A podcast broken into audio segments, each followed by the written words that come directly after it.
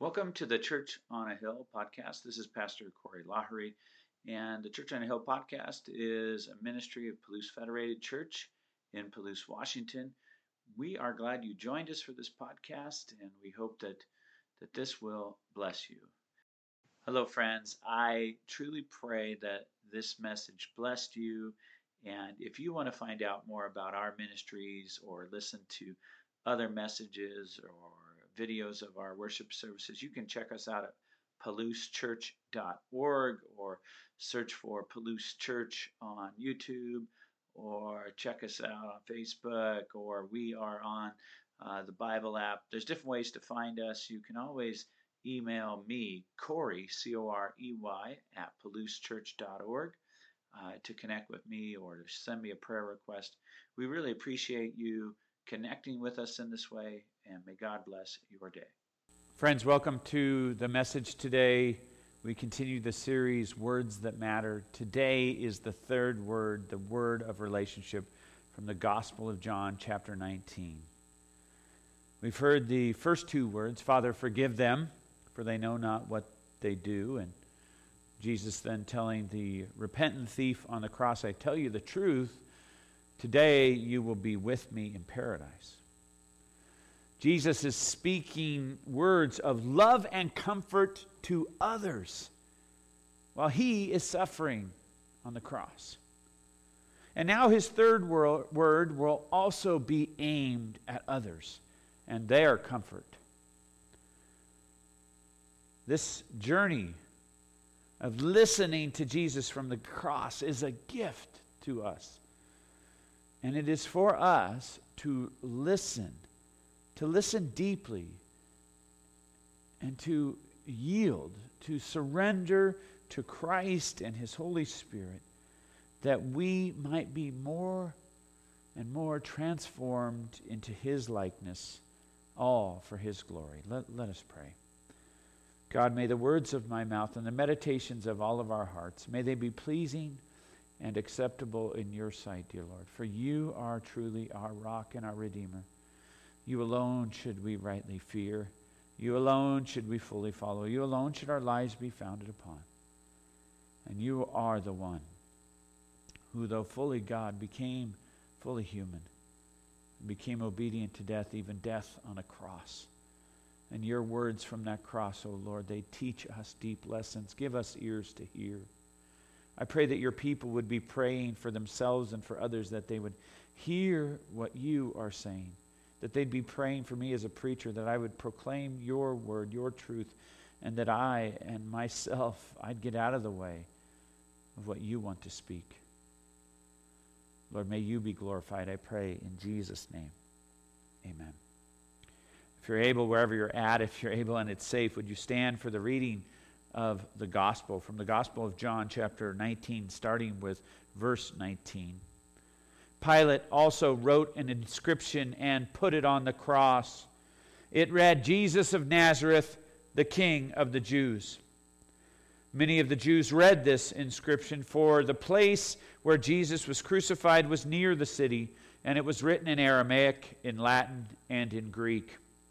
So the chief priests of the Jews said to Pilate, Do not write the King of the Jews, but rather, this man said, I am King of the Jews. Pilate answered, What I have written, I have written. When the soldiers had crucified Jesus, they took his garments and divided them into four parts, one part for each soldier. Also, his tunic. But the tunic was seamless, woven in one piece from top to bottom. So they said to one another, Let us not tear it, but cast lots for it to see whose it shall be. This was to fulfill the scripture which says, They divided my garments among them, and for my clothing they cast lots. So the soldiers did these things, but standing by the cross of Jesus were his mother and his mother's sister, Mary, the wife of Clopas, and Mary Magdalene.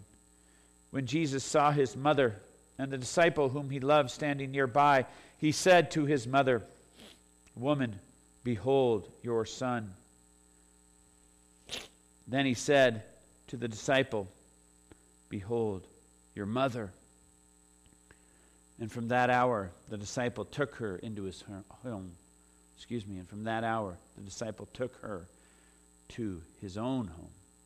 This is the word of the Lord, the gospel. Well, we see much truth in this story truth about us and truth about our Lord. And first, let us look at the truth about us as human beings. We see our lust for the material. Our lust for the material, we can see that in the soldiers. Now, it could be said that they're just doing a job, they're just following orders. And boy, that has been a justification for many, many sins and crimes in this world. Now, just because it's your job, or just because you're given orders, or just because it's legal, doesn't make it good or healthy or right. You know, just like the Roman soldiers, we have things at our fingertips. They had the material clothing of Jesus at their fingertips. They had the clothing of others that were crucified and the possessions of those killed at their fingertips. And they could have it if they wanted it. It came at a price. Now, we have the world at our fingertips. Right at the end of our fingertips, we have devices where we can search the world. We can search for what we want, what we lust for. We can shop for things that we don't need. We can do this at a cost, whatever it might cost our, our family budget, the environment, or our own souls. We sometimes lust for the material that isn't actually good our, our lust to have and to have more, to have what is really some, something that is someone else's, is part of our deep brokenness. As a contrast, look at Jesus here in this scene. He's, he's not taking, he's giving away. He's giving away his power as the Son of God. He, though he was God, he did not count equality with God something to hang on to or grasp to, Paul says in Philippians 2. But he's giving himself away, in a sense, emptying himself and we are taking, taking, taking from him. We are taking his breath. We are taking his flesh. We are taking his blood. But he is giving and giving and giving. And he's doing this because he desperately longs to transform us from who we are as human beings, these lost human beings, lustful takers. And he wants to transform us to be more like him, a deep souled giver of love. And we look at the cross. And we also see our desire for power. Our desire for power. Pilate and Rome show us this, right? Pilate has sentenced Jesus to the cross, and Jesus is there on the cross for many reasons. Partly because it is the plan of God to save us. That's the huge reason, right? But, but Rome uses crosses and has crosses there in, in Jerusalem because Rome and Pilate, they have a desire to keep power, to keep their subjects in fear, to dominate them. And we humans, we desire and misuse power, whether it's in our own, our own families or communities or on the world scale. But even in our own family relationships, we go back to the ancient times, and Cain killed his brother Abel. He was jealous.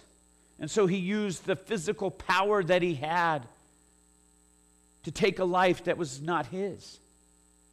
And many years later, Rome is still doing it, and many, many years later, governments are still doing it around the world. And we should ask ourselves isn't it God's right alone to give and take away life? Why? Why do we as humans create cultures where we say when life begins and when it ends?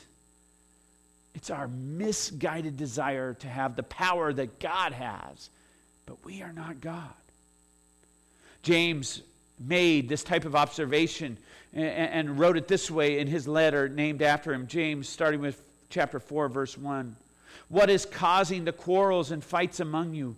Don't they come from the evil desires that war within you? You want and you don't have, so you scheme and kill to get it. You are jealous of what others have, but you can't get it, so you fight and wage war to take it away from them. Yet you don't have what you want because you don't ask God for it. Instead of living the simple life of faith and trust and depending on God, we're living the lives of power and control and lust. So let's look at our will to control our will to control. We can see it in the religious leaders who are kind of in the background of the story. They're, they're trying to manage and manipulate and use Rome to their own ends. We see that the relig- religious leaders, they're trying to still manage Pilate and, and, use Pilate as a worldly power to communicate the message that we, we, they want. Use the worldly power for their religious purposes. They, they too want control, even though they don't have uh, the power in that district. They, they don't have seeming control. But instead of choosing the way of humility and meekness, they choose the way of politics and manipulation and the, the twisting of words, of spin. They want to control the message of who Jesus is. And let's think about this. They, it's not even their cross, it's a possession of Rome. And they're not the one on the cross, that's Jesus, but they want to control the message. Right? And we do the same when we spend our life talking about others when it's not our life to talk about, right? twisting the words of others rather than mainly seeking to serve and do good to others and monitor our own words and take the log out of our own eye. We as human beings, we long to control and to feel secure. And we will feel secure even if it means picking on the insecurities of others, putting others down. But Jesus says very, something very different in his ministry. Jesus says it is the meek who are the most secure the people who have no need to control or make fun of others or gossip about others or slander others. It is the people who are meek, who, the people who are poor in spirit come into his kingdom. He says, Blessed are the poor in spirit. Theirs is the kingdom of heaven.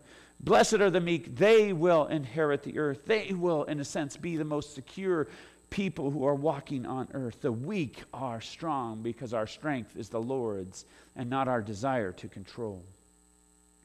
And all of this leads, this, this sick human brokenness leads to our wrong headed devices arguments, right? Where we're caring more about our language and our words and our ideas than we are people.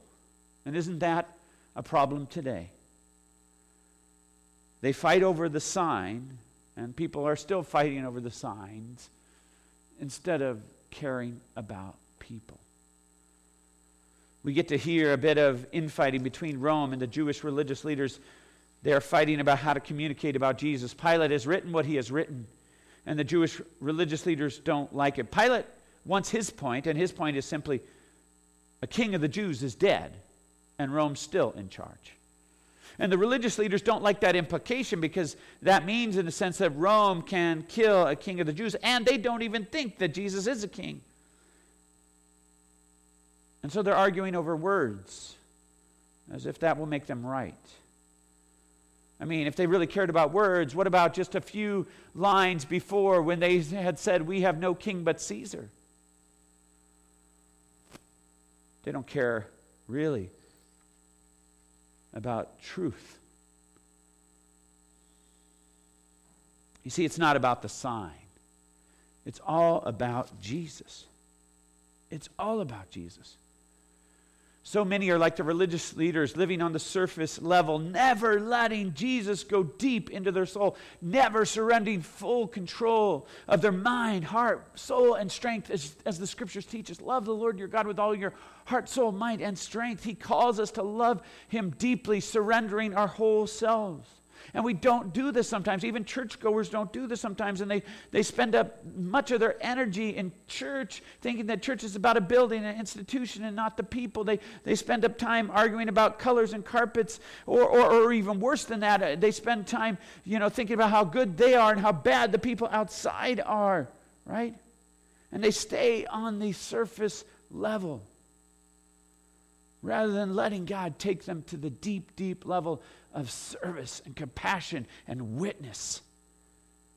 It's not about the surface, it's about letting Jesus go deep with you. Have you let Jesus take you to the deep end of the swimming pool, so to speak, where you can't touch it, it, it you can't touch the bottom, and you have to learn to swim in His ways of, of swimming, where you have to learn to give up the, the, the, the, the safety net where you can touch the bottom, the materialism, the power, the control, the arguing, the staying on the surface that makes you think that you can get through this life, that you can manipulate relationships just so. But instead, no, no, no. We want to go to where we really live, where life really is, to the deeper waters, where we have to trust where we have to obey, where we have to love, where we have to serve, where we have to surrender, where we have to uh, be uh, weak and a target sometimes. Are you ready for Jesus to take you to the deep end? Well, let's go to Jesus here. You see, Jesus is all about loving people. Jesus is all about loving people. And can it be messy? Yes, it's going to be messy. Loving people is going to be messy. Look at the scene of the cross. It's a terrible scene with its terrible sounds of shrieking, its terrible smells that would have been there, its terrible sights of blood and other things, right? It's terribly messy. Jesus himself was a physical mess at this point. He's naked there on the cross. He's bleeding. He's gasping. And surely his mom, Mary, is an emotional mess. The other women that are there with Mary, the beloved disciple John, they, they are in this hard, disgusting, smelly, brutal scene. And why are they there? Why subject yourself to that kind of mess? Because you love. Jesus is there because he loves us, and they are there because they love Jesus. Friends, Jesus loves us. Jesus knew this terrible, messy, messy cross was coming for a very long time. He knew. Jesus knew that, that there would be pain that would pierce his own human mother's soul. Jesus knew that there would be the emotional pain of knowing that certain people had abandoned him in this moment.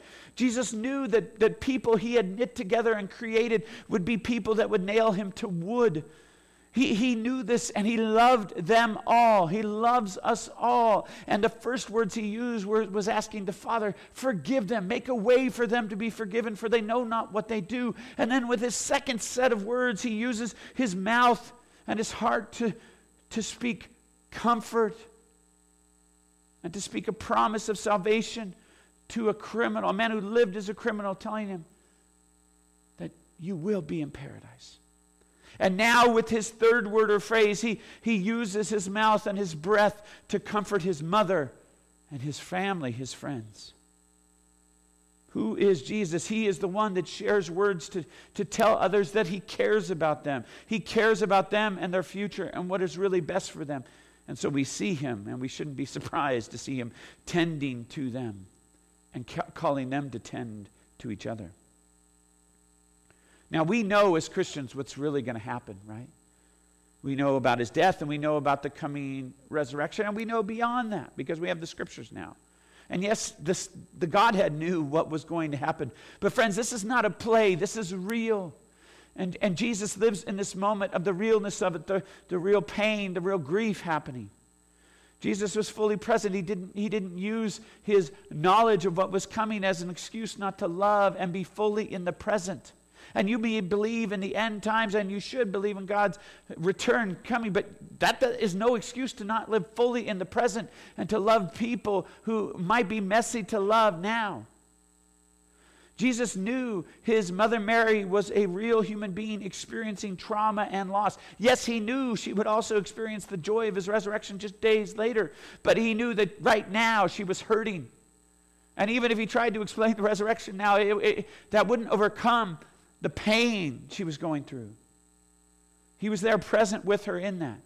And he knew for his good friend John, he knew in the same way that he was hurting, and the others there too. And yes, he knew resurrection was coming, but their pain and their loss in the present is very real. And just like when he came to raise Lazarus from the tomb, he, he knew he was going to raise Lazarus, but guess what? It says Jesus wept.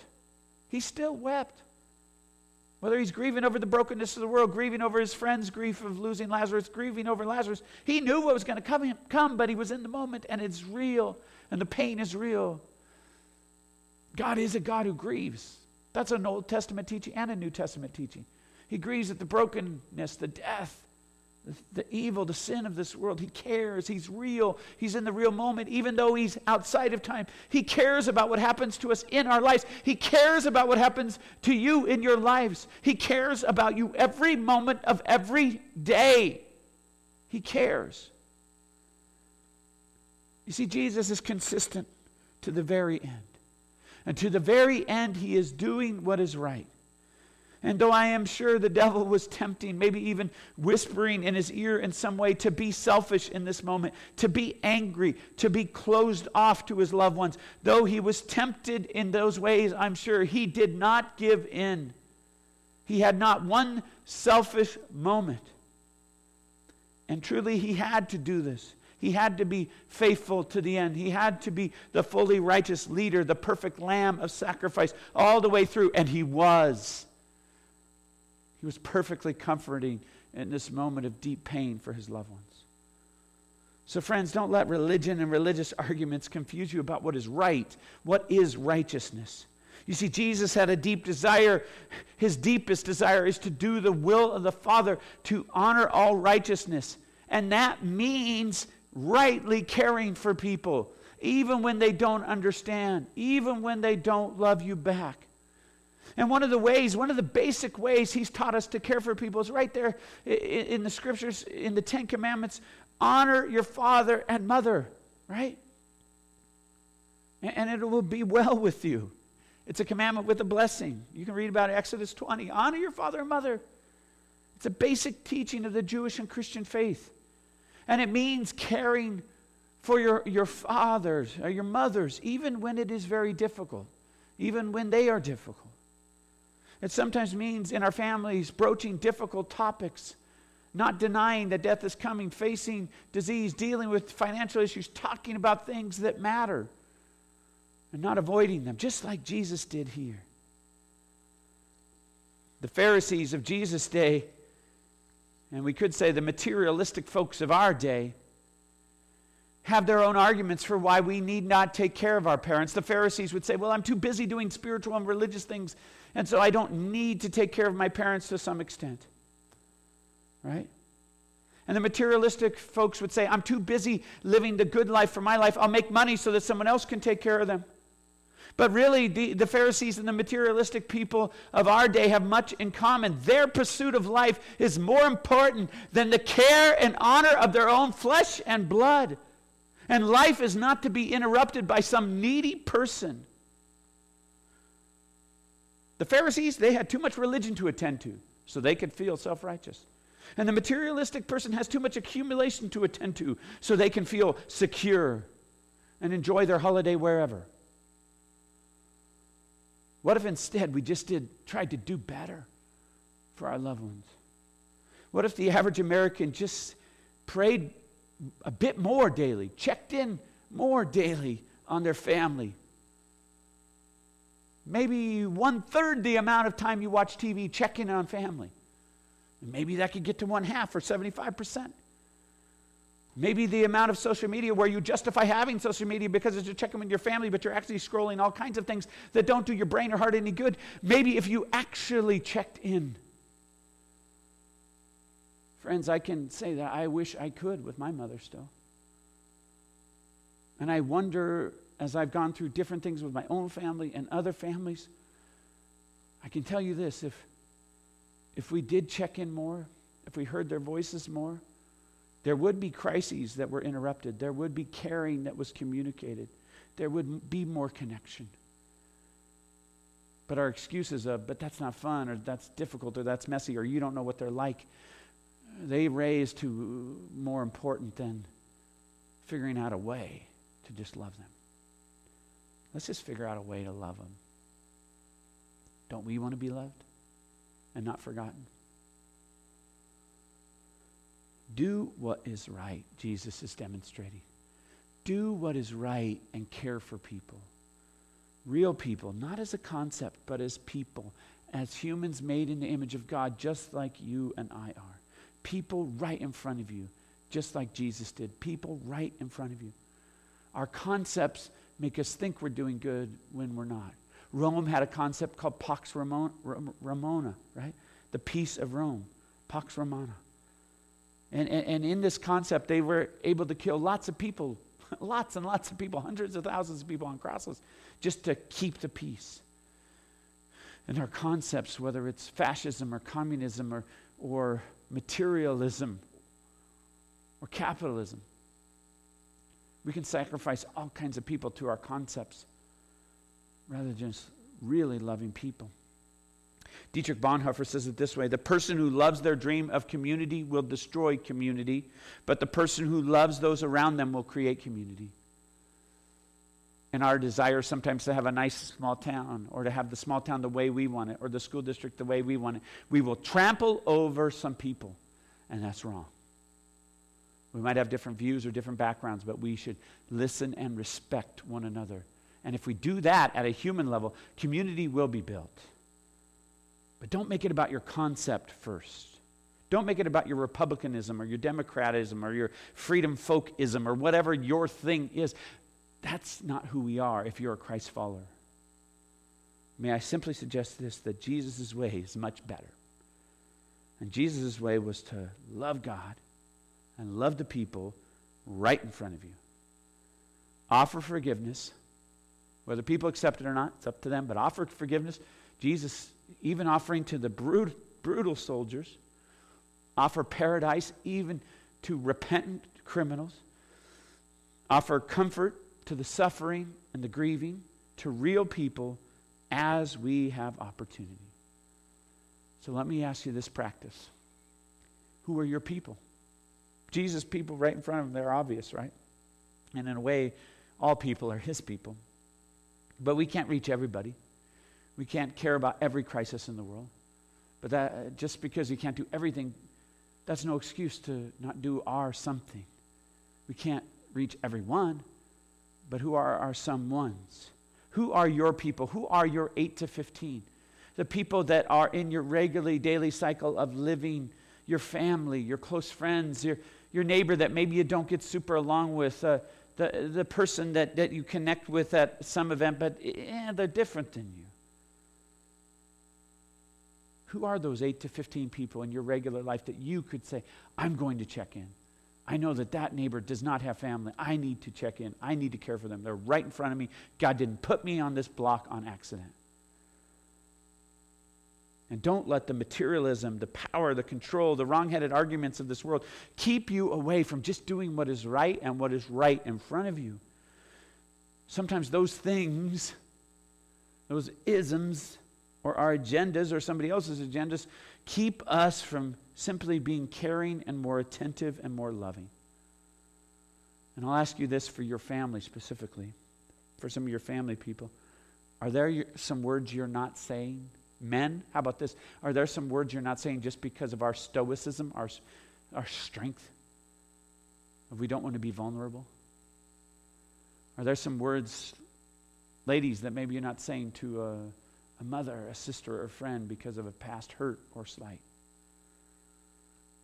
Are there words going unsaid? Well, the one who went to a cross, who spoke loving words, and didn't deny the realness of his own death, this same one, Jesus Christ, can give you and I the courage and humility to speak what we need to speak in love. Oh Lord, your caring heart is so rich and full of love. You are truly selfless. Will you teach us and guide us into your deeper ways of loving people? Will you lead us out of the materialism and the shallow ways we live for stuff and power and control? Will you humble us and end our wrong headed arguments? And will you lead us to live and love like you, caring for people right in front of us? Thank you, Jesus, for your perfect example, your perfect love. I pray this all in your name. Amen. Friends, there's some next steps if you want to write us next at palousechurch.org or um, if you're watching this online, you can comment, but really the best way is next at palousechurch.org to make sure we find out about it and can support you. Maybe you want to do the breath prayer, which is just teach me to love like you, Jesus. And you're not going to go from 0% to 100%, but maybe a tenth of percent a day where you're more like Jesus. There's a good book that some of us are reading together. Some of us did a Bible app reading plan about this book. But if you want a copy of the, the fun and interesting and book, deep book called Last Supper on the Moon, let us know and we can provide a copy for you. And if you need to take that step of making a list of the people that God is calling you to care deeply for. People, your 8 to 15, your oikos list, your extended household. Maybe it's time you take that step or take that step again and make that list. Thanks be to God for his word, for his good news, for his son, Jesus Christ. Amen. Thank you for listening to that message from our series, Words That Matter. It, in this season of Lent 2023, we have other resources available to bless you and deepen your faith. Uh, we gather for Bible studies throughout the week. Check out PalouseChurch.org for our schedules. Uh, check out uh, the Bible app where many of us do reading plans together, uh, focused on what we're learning in this season. You can also join us for soup suppers Wednesday night in person, 6:30 p.m. at the church, where we are reflecting and and, listening to people share about the words that, that Jesus said from the cross. We also have nights of peace on Thursday nights during this season at Holy the Holy Trinity Chapel in Palouse, where you can be, be with the Lord in just a quiet time, uh, and that's anytime from 6:30 to 8:30 p.m. on Thursday nights.